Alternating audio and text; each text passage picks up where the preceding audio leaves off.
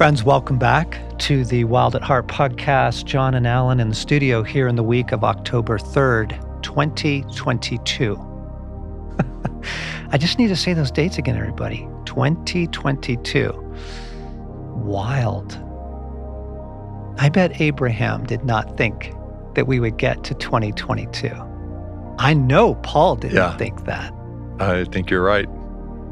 We are ending this week our series on healing rhythms, sacred rhythms, and we're going to take a moment to pause and release everything because our earnest desire is that as you are all coming in from all over the place, you, you're driving in your car, you're at the gym, Car repair. yeah, Just got sitting, back from. sitting at the shop. Yeah. You got your headphones on. And all of us, what we need is God. We need God. So we're going to pause and we're going to say, Jesus, I give everyone and everything to you right now. And then name it, friends. Just take a few moments. I give everyone and everything to you so that I can be present to you. I want to receive you.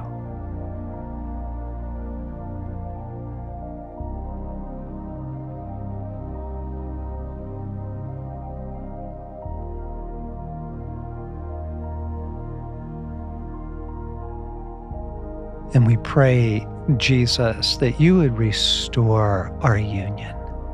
Restore our union. Holy Spirit, come to us today where we each are as we listen to this. Make it a sacred space around us, surround us with the kingdom of God. And meet me, meet me here today, Jesus. Strengthen my life in you. I pray to be rooted more deeply in God and in your kingdom. In Jesus' name, amen. Okay, gang, um, we promise we are moving on next week.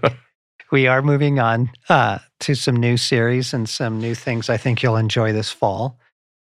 But I was compelled to do this series and to make it longer than just a one pass, two pass. Hey, here's some thoughts, everybody. Yes. So I just want to ask you, John, why did you feel compelled? Why this series? Why five parts? Why now? I am compelled. I think people can tell that. You know this as a parent. You have teenagers and young adults that you are parenting now. And there is this really difficult balancing act between letting them make mistakes, mm. but not letting them make too big of a mistake. right. Right? As you sent a son off to another city to begin a life, as you sent a daughter off to college. Right. And and how do you put some type of guardrail in place, but still give them the runway to take off? Uh, you've described it to me, John, before as this season in a child's life is a test flight. So it's not everything that's at stake every moment, but you have to let them be free enough to fly and also put some boundaries in place where they don't fly off the edge of the universe either, if you can help. Oh, it's so hard. This is the dilemma of every parent because every every adult knows that most of the serious lessons of your life you learn through your mistakes, hmm right? That Right. wisdom largely comes by burning your hand on the stove. Right. right by backing your car into the into the street post by yeah driving too fast on the ice but that that that that you know it, Exactly. wisdom mostly comes through our mistakes but as a parent you also have this enormous amount of love and compassion for your children you're like yes but not not too big like Well, you want to save them the pain if Yeah. you can, yeah while mm-hmm. realizing it's the pain that's going to, It- there it is you know, And I don't know what to do with that, Alan, Yeah. because because the honest truth is, I think that most of the folks listening to this are saying, "Wow, super helpful," and very little has changed. I think that those who are like, "OMG," You are describing the fundamental need of my life. Thank you. Have done, have, they've gotten there through car wrecks, through pain, through failures, disasters, Yeah. bad choices, right? I did. Yeah. Yeah. So it, it's really difficult. Why? Why am I compelled? It, it's because as a father to many, I'm trying to navigate that that difficult place of letting people come, letting people learn the realities that that God has rigged the human soul in such a way, the human being, literally your body, soul, and spirit will fall apart without him. It will deconstruct. It, it will collapse. I'm aware of that, but I don't think any amount of urging is going to convince people Well, to the- change their rule of life, their current rule of life. Yeah, I to me the most helpful part in the series was where you have led us through exercises where we watch you, listen to you, step in with you. Like to me it's it's the one thing to hear about something, but when you start practicing it, you see the results, you taste the difference. Yes, you taste the difference. And um, that's what the series has has done for me. Is it's given me a chance to go. I'm not just hearing why I should. I'm actually trying it, and by trying it, I'm seeing Right on. the impact. Right on. Okay. All right. Well, then, in the spirit of that, we hadn't planned on doing this, but the recording was running when we came into the studio.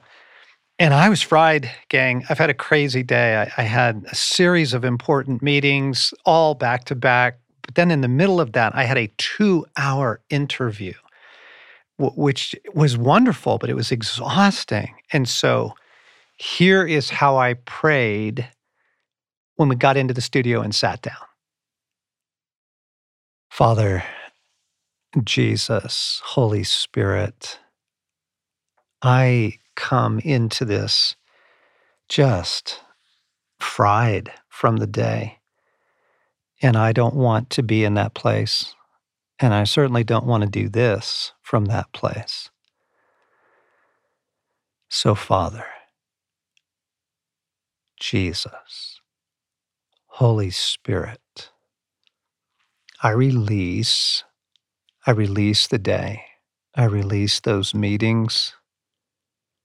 I release every one. I release the exhausting two hour interview. I release it. I release it. I come back to you, God. I love you. I treasure you above all things. I turn to you, God. I am turning to you. We pray that the blood of Christ would cleanse us. We bring the cleansing blood of Christ through the studio, through our equipment, through the atmosphere. We command the kingdom of God to fill this place. And we ask you, Holy Spirit, fill us, restore us, repair our union, and fill this conversation. In Jesus' name, amen. I mean, you wanted an example. Yeah. there, there's the example. Um, I want to come back to why. Why am I compelled at this hour uh, in 2022? Why am I compelled that, about everything we've been talking about?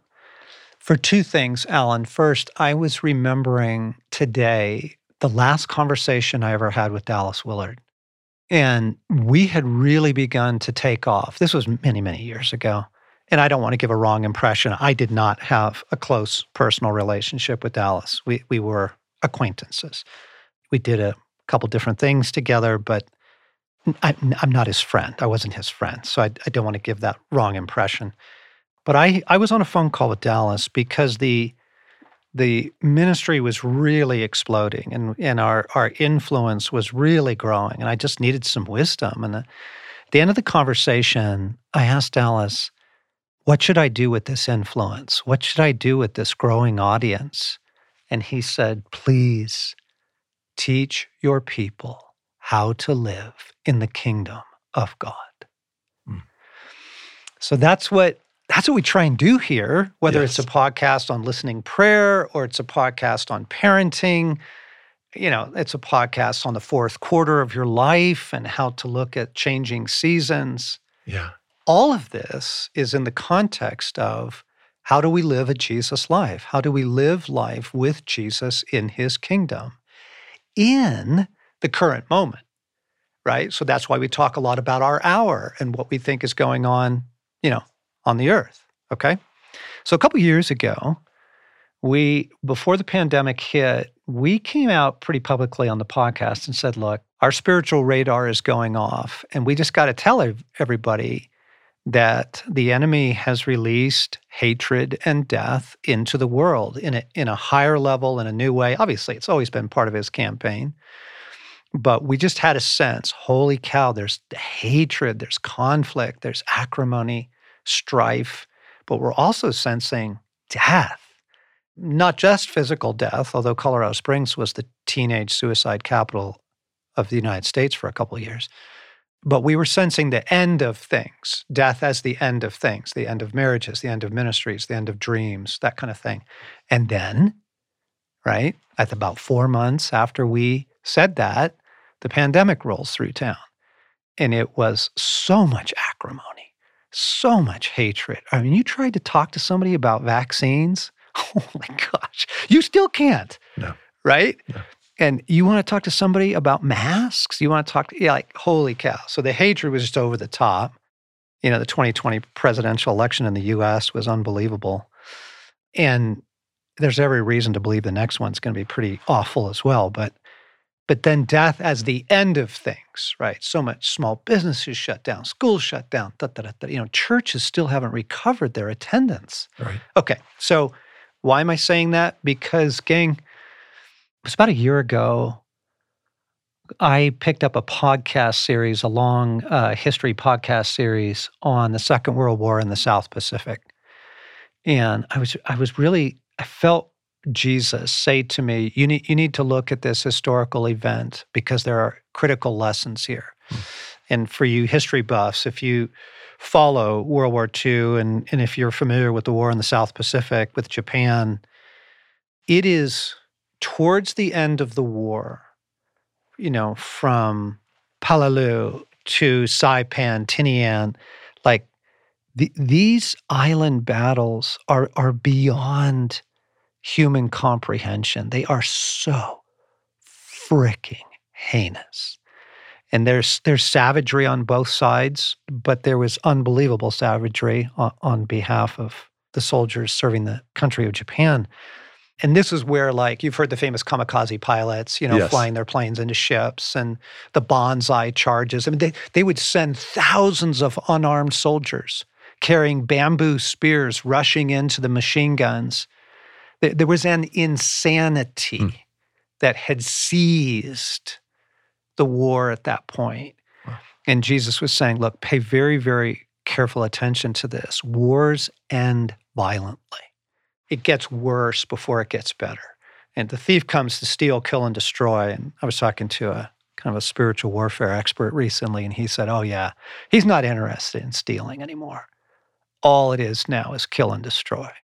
Okay, so we are aware of a new level of what I would call decreation that the enemy is just willing upon the human race.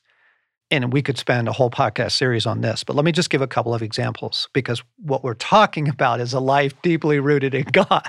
okay, that's where we're going today.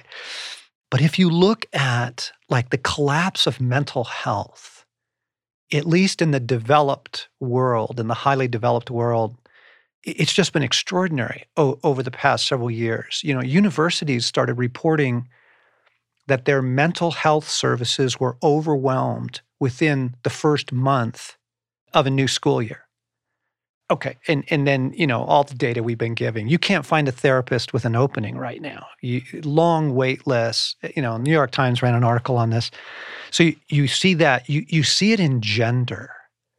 We at a we're at a point in time now of just the total collapse of gender. I mean, Alan, you think back to like the gender debates of the 80s or, or even like the feminism of the 70s. Right. It feels fairly tame. Totally. And the, the truth is, it's absolutely heartbreaking. It, the search for identity, the, the search for personhood. I get it. I understand people are trying to figure this out, but they don't realize they're figuring this out at the end of a massive war. And so the assault on gender, you start taking gender apart, you literally are at creation. We're back in Genesis chapter one. They are taking apart humanity taking apart the Imago Dei. So that would be one. Uh, but the physical collapse of the human race, there's a fascinating thing going on with like gut health. And I'm kind of a nutrition guy and I'm in that, you know, holistic world, nutrition world. But there's this fascinating thing. People, the number of food allergies that people are showing up with now, and it's because of chemical additives and then the connection they're beginning to make between the amount of toxins in the environment, the amount of toxins in the soil, in our food, and the rise of not just food allergies, but cancer, autoimmune collapse. You know, when people's immune system starts turning on itself, decreation. Wow. Okay. So this, I'm just trying to yeah. paint a picture as lovingly as I can, because I don't want to walk into a crowded theater and yell fire. but yeah. I want to say, folks, folks, you are living at the end of a very serious war. And the enemy's plan right now, he didn't care about stealing anymore. This is only destroy. This is the last move of decreation. What is your hope? Your hope is the presence of the living God. Yes. Inside your being, in your humanity. That's why wow. I wanted to do this series. That's why we keep circling back around to it, you know, from different angles through the last couple years even. So, I want to just I want to say at this moment in time, our only hope, but it is our joy, our happiness is a richer, fuller experience of God, both with us but especially within us. Matthew chapter 13. Jesus is interpreting the parable of the sower and the seed, which is really kind because he doesn't interpret all of his parables. He doesn't interpret some of the really troubling ones, like right. the 10 bridesmaids. But he does interpret this one. And what he admits in this is really pretty staggering for its honesty. Listen then to what the parable of the sower means.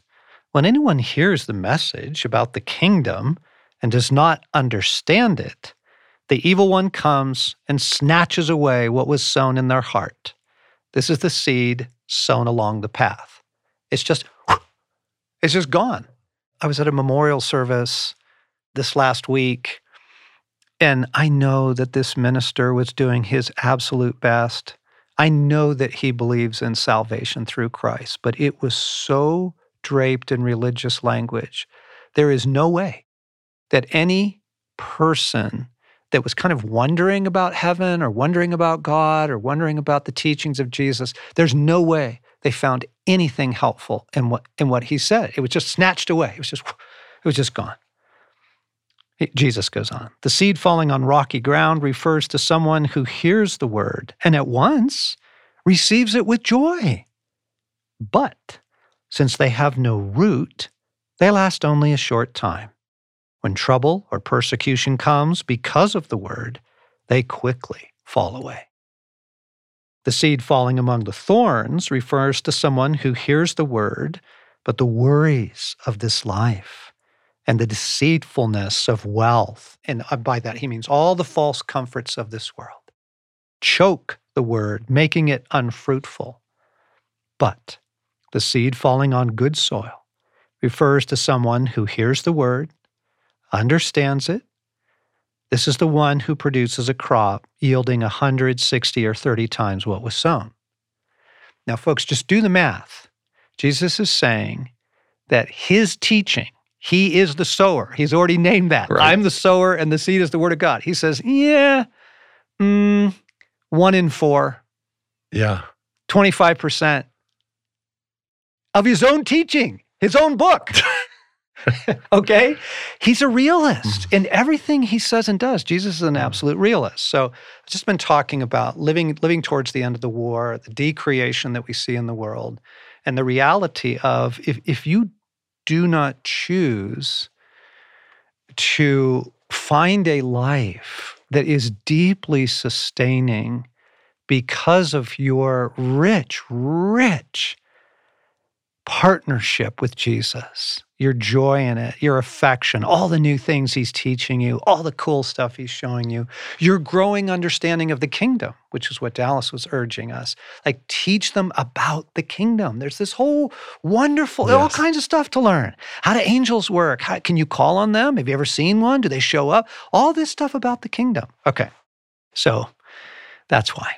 That was that was my long I love that answer. That's a great answer, and and we need it. We need it. You know, it, if we think after one podcast we've got it, it's going to be the seed that just stays in shallow ground and doesn't go anywhere. Like we've got to go deeper in this. So thank you for giving us a multi-part series where we can go deeper.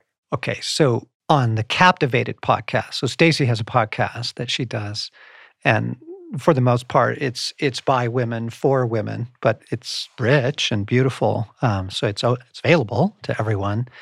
But she and Jamie were on, and they were talking about. Jamie was admitting I couldn't even pick up resilient because I had to go back to get your life back. I had to go back to the earlier practices to restore my soul to the place that I could receive, I could be good soil and receive the seed of the message in the book of Resilient. So I appreciate the honesty. right. And here's a person who's like years in this message, and not just in this message, but soul care and a beautiful life in God and counseling and trauma and healing and therapy and da, da, da, da, da, you know. And she's like, I'm not there. I, I am dangerously rocky soil. I need to get out of that and get over into some good soil. So here's what we're going to do, gang. I just want to ask you a question, everybody.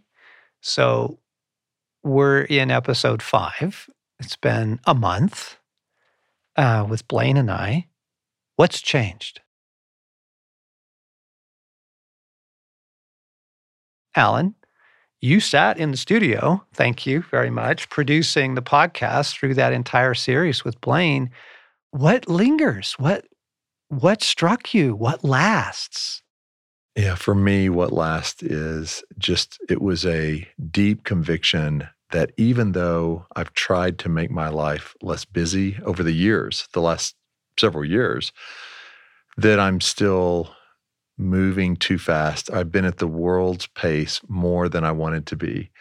And I would somehow think it was okay because I was getting good stuff done. So, you know, yeah, I'm exhausted.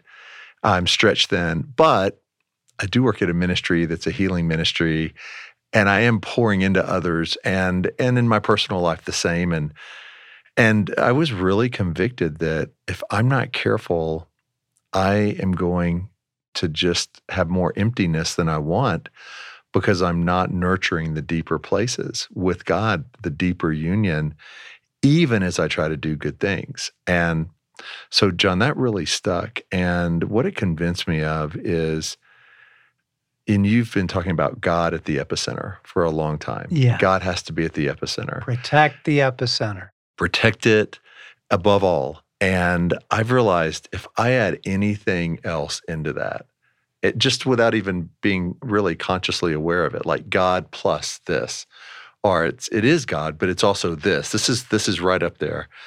Then I'm setting myself up for a fall because ultimately it's not a position that can be shared with anything or anyone else. It has to be God at the deepest place in my heart. And his pace is generous and kind and life giving. And so I've gone through the series and one by one looked at parts of my life and said, the calendar is, is too busy. I, am I am going to make hard cuts and things that maybe bring me life on one level, but also exhaust me on another level. And so I'm gonna I'm gonna slow the calendar down. Mm. I'm gonna slow my rhythm down to a healthier rhythm. And what's been interesting is in the last month since the series has been on, I have read about a book a week. And I would say before that, it was probably a book a month that I would actually get through. Hmm. Maybe because I'd, I'd get into bed and have the book on my nightstand and I'd get through five pages, maybe. And you get a 250 page book. That's a long term project, five pages at a time. And so I've opened up the spaciousness for deeper waters. I just finished a book by C.S. Lewis. It's just, it's been great. I feel like I am more present to what matters. You've done, you've taken us through exercise as a team, like listening to ocean music, the the waves, Yeah. the crickets last week. Yes. Um, those kind of things are so helpful for me because it just gets my body set at a different rhythm. Yes. So that's what's been helpful for me through this series. Right on. Okay. Okay. So, folks, in our wrap up here, we needed to partly give you the why. I needed to come back to the why, but I also want to come back to the nuts and bolts. So, what do we mean? Well, Alan just described a lot of what he means. You look at your calendar and you say, Where are my evenings every week that I or we are home and we are not engaged in pouring out activities. We're engaged in receiving activities. Where are those evenings? There needs to be at least two a week. And I- I mean, this is how crazy the world is that I'm trying to convince you, oh, please give your soul two, but go ahead and burn yourself out in the other five. Right. You know, run like a crazy person. But Two- I was going to say but, two. Yeah, I, but we have to start somewhere. We have to start somewhere. So we're going to do an exercise here in, in just a moment together. But the kind of categories that we're talking about, there's subtraction and there's communion. Okay, there's there's things that you begin to subtract from your life because they're exhausting or they're traumatizing to the degree that you can. We understand. I mean, you know, you've got kids in school or you've got a, a high needs child or you have a, an ill spouse. Honey, we get it, gang. We get it. This isn't more pressure. We're trying to help. So part of it is what goes. In the category of some things that probably need to go, one is your current pace of life. Just simply the pace that you're living at, which is what Alan was describing. Where can you begin to slow down the pace of life? You're subtracting so that you can get to communion, nourishment, love, life, attachment to God, rootedness. I would say media is a really big category that you need to look at, gang. And it's not just, oh, yeah, yeah, I need to get off social media or whatever, but the number of times that mature Jesus followers have recommended something to me. Hey, have you seen the, the movie? Da, da, da. Or, oh, we're watching this new this new series on television. It's really cool. It's a historical thing. Da, da, da, you know, and I'll go check it out. And I can't take it. I'm shocked at the level of violence that we just assume, well, well, okay, yeah, some people get kind of shot up and it is, yeah, no, it is, it is a little bloody, but it's really good because the, uh, the morals or the character goes through this transformation. I'm like, I, I literally can't watch that. Or the level of sexual imagery or evocative, and I, I'm not referring to the pornography. I'm just saying I, I should not watch other people making love. That's not okay. Okay, that's not good for the soul, right? Those those compartments in your soul, that arousal is reserved for your spouse. And so just looking at your media choices, the, the amount of adrenaline, violence, traumatizing, the the the sexual stuff, like the darkness, um, that'd be a good thing of stuff that probably needs to go. including music, right? Like sometimes you'll be in your truck or somewhere with, you know, your AirPods on and you're singing a song or listening to something and you think, I would never have somebody in my home singing these lyrics Okay. out loud. Okay, okay, okay. So wild story. So several years ago, Morgan Luke, my son and I were climbing the north buttress uh, of a 14er here in Colorado, and it was Luke's Vision Quest year, and it was one of the things that I had done with each of my sons as part of their, you know, um, you know, kind of initiation year. Uh, we climbed a really gnarly peak, and we are we get into a really bad situation, and it's it's crumbling rock. It's really deteriorating rock, and it starts raining, and then it starts lightning, and the Bruce Springsteen song starts going through my mind. The lyrics, "Hey, everybody dies, baby, that's a fact." But maybe some things that die, baby, one day come back. And I, this is going through my head as I'm leading this climb and I'm looking for this route. And I'm like, John, do you hear the media playing in your head right now? Like, this is not good, Whoa. buddy. Yes. So there, there you go.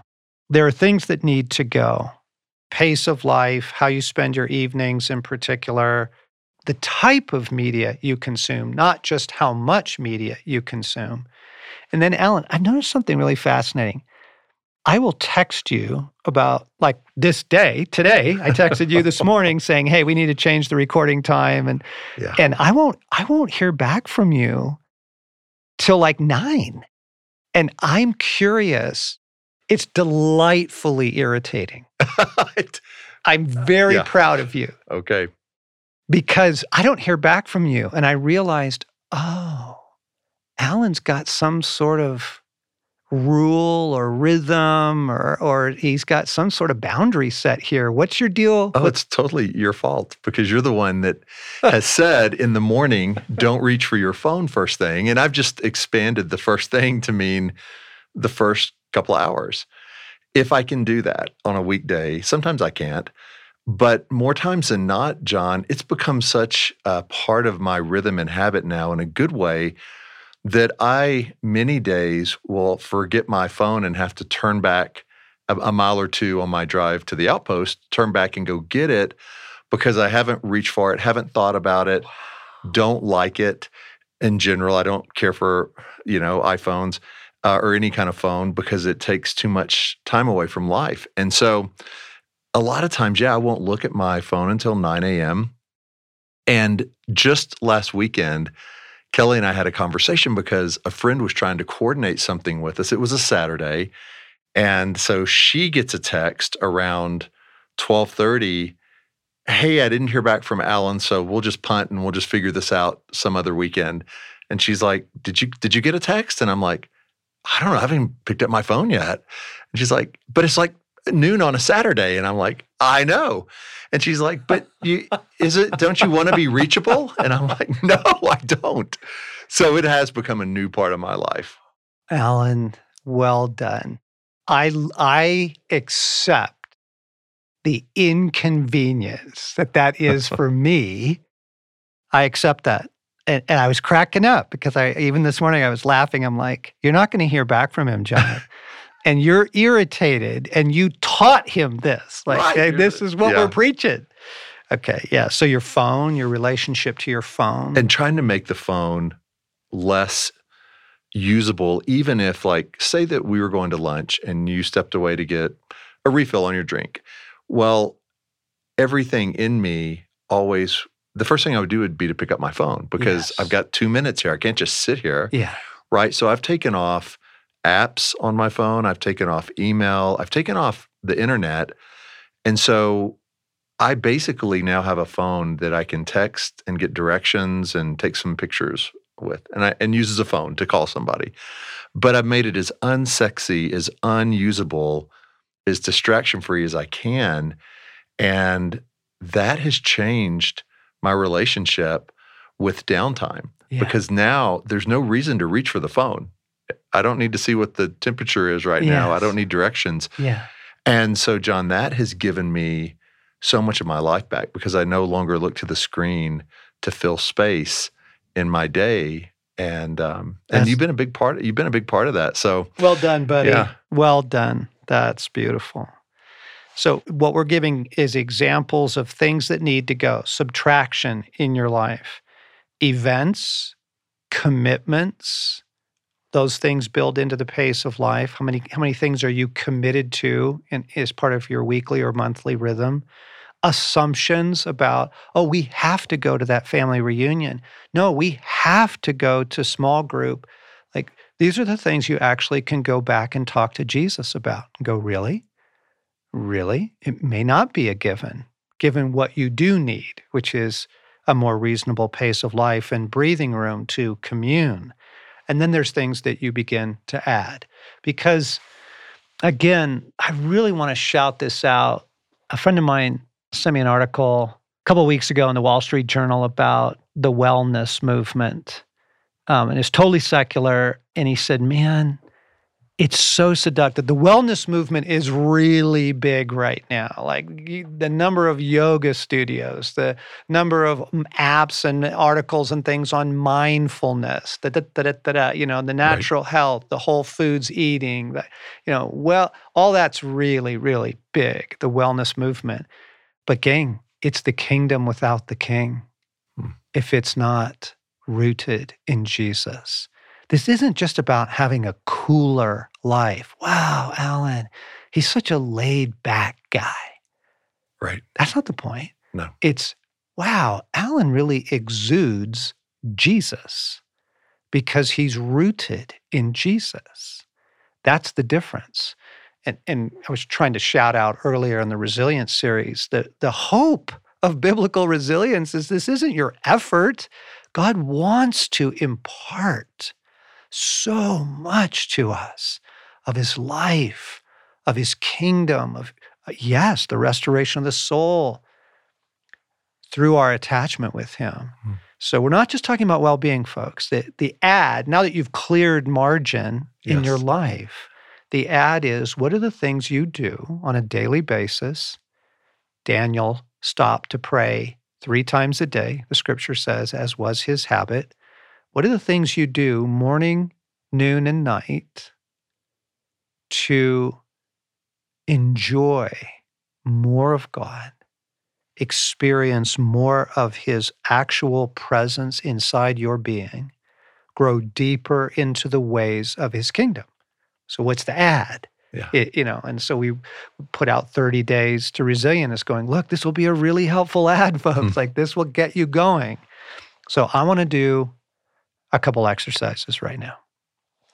You can do this in the car. If you're driving along, it's okay. You can do this. If you're at the gym and you got your headphones in, you can do this. You might want to come back to it when you have a, hmm. a, a you know, a pad of paper or your journal, but you can do this right now. It's be really, really simple. We're going to all experience again the life of God with us right now. So, Jesus, come and speak to us. We are your people. Your people hear your voice. That's a very, very simple and natural part of the biblical narrative. This is one of the simple, simple things of the kingdom. We hear your voice. And what we want to do is ask you a few questions, Lord.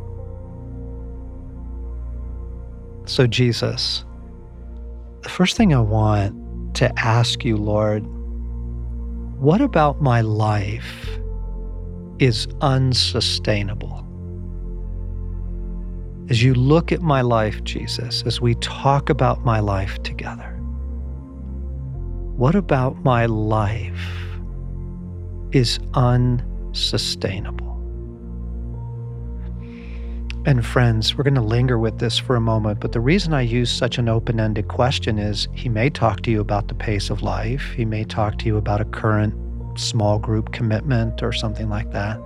He may, he may talk to you about something completely else a relationship that's unsustainable.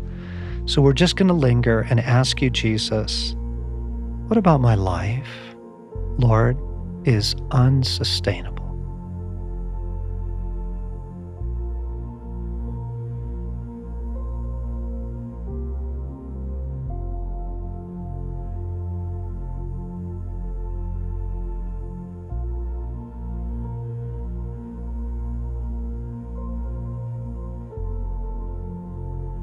Okay, Jesus, I, I want to make these things really, really applicable today.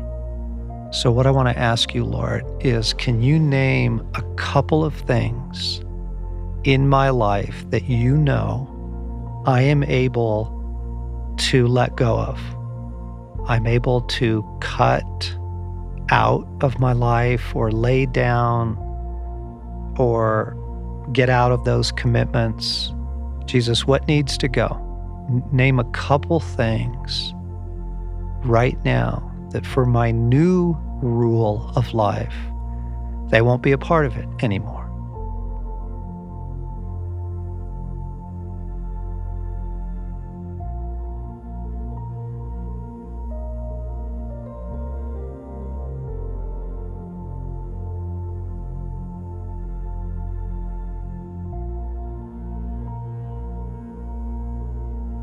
Okay, gang, just one more question for today.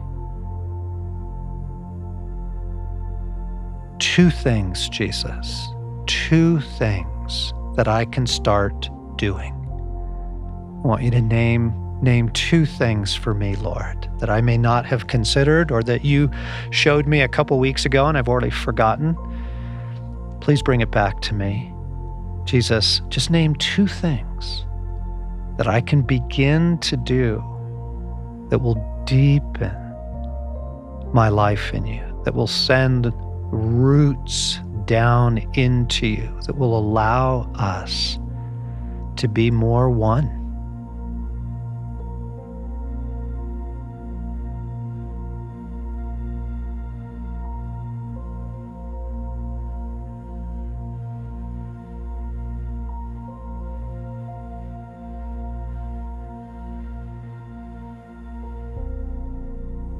Okay, gang, I think that's enough for today. I think that's enough for a soul. Um, as you begin to tune into your soul, it will really instruct you on, okay, that's enough now. Like, that's enough for a soul. And we're going to transition next week into some new things. But as we leave this, Alan, what are you hoping for people? John, I hope that they will find just one or two or three things that they can change in a healthy way in their lives in terms of the rhythm, their rule of life. Doesn't need to be complicated. In fact, if it is, it won't work. It yeah. won't. It won't last. Two or three simple things that they can go forward with long after the series is over, that will change how they live each day. Yeah, that's beautiful because changing a lifestyle is something that takes place over time, not immediately. And so we're trying to be gracious with this at the same time, recognizing you're living at a moment of massive decreation in the enemy's campaign against humanity. So, my goodness, let's be smart, folks. Let's let's find a deeper life in God.